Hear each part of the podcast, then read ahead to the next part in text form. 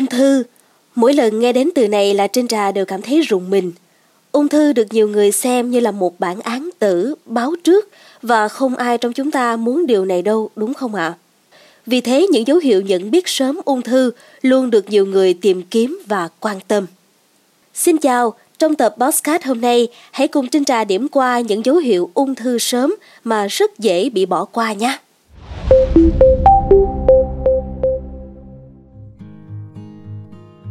Hiện nay, y văn thế giới ghi nhận khoảng 200 bệnh ung thư, phổ biến nhất là ung thư phổi, ung thư vú, ung thư dạ dày, ung thư cổ tử cung, ung thư vòng họng, vân vân.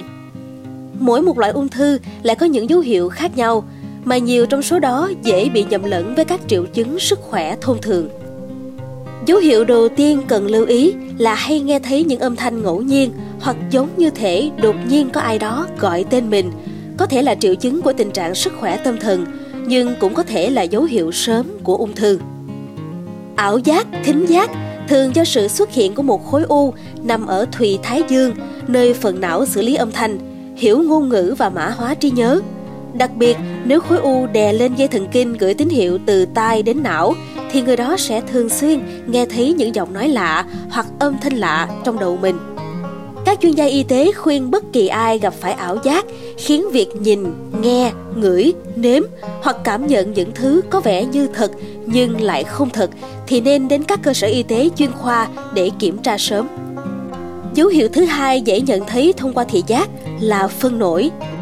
Nghe qua thì có vẻ kỳ lạ, nhưng các khối u ung thư trong tuyến tụy có thể chặn các ống dẫn của các cơ quan trong tuyến này, làm suy giảm chức năng tiết enzyme và mật lecithin, muối mật và chất nhũ hóa. Nếu không có phản ứng bên trong này, chất béo trong thực phẩm sẽ không thể phân hủy, khiến cho phân có thể trở nên nhẹ, nhạt màu và nổi lên. Triệu chứng này không nhất thiết là ung thư tuyến tụy. Phân nổi cũng có thể là dấu hiệu của bệnh sơ nang và bệnh celiac. Nhưng nếu thấy phân nổi kèm biểu hiện chán ăn, cảm thấy mệt mỏi, nhiệt độ cao và da vàng thì nên đi kiểm tra sức khỏe. Dấu hiệu tiếp theo rất dễ nhận biết là móng tay thay đổi màu sắc. Móng tay mỗi người thông thường sẽ có màu hồng nhạt, sáng bóng, không gợn. Nhưng nếu xuất hiện các đường màu xanh, nâu hoặc là đen dưới móng tay, có thể là dấu hiệu cho thấy bạn bị ung thư da. Sự thay đổi hình dạng móng tay cũng có thể là ung thư phổi và móng tay bỗng trắng nhợt nhạt có thể liên quan đến ung thư gan. Không thể bỏ qua dấu hiệu liên quan đến hoạt động tay chân kém mất thăng bằng.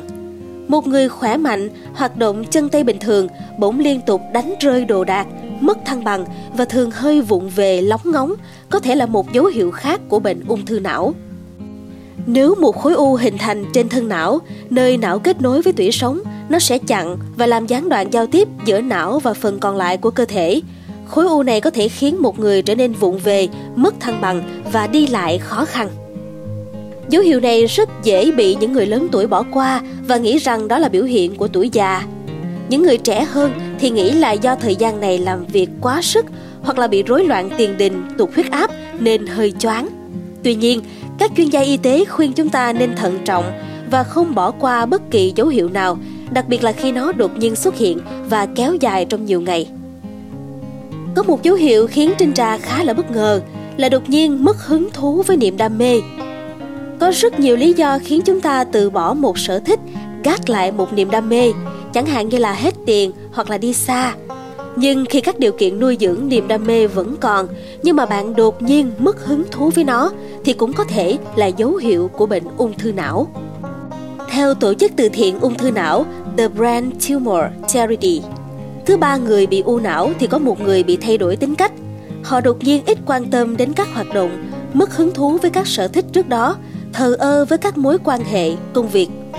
Nguyên nhân là bởi khi khối u phát triển, nó sẽ gây áp lực lên các tế bào khỏe mạnh xung quanh nó. Nếu khối u nằm ở thùy trán, nơi kiểm soát cảm xúc và tính cách của một người, thì tính cách người đó sẽ đột nhiên thay đổi.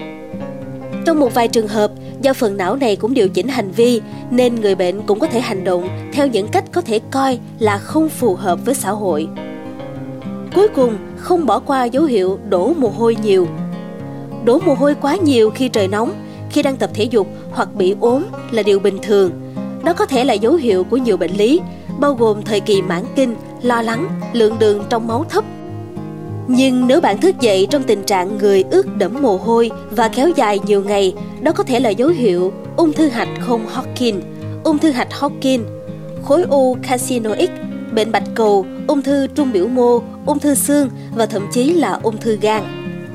Điều này là do sự thay đổi nồng độ hormone có thể gây đổ mồ hôi, bốc hỏa trong người và một số bệnh ung thư có thể thay đổi mức hormone của bệnh nhân.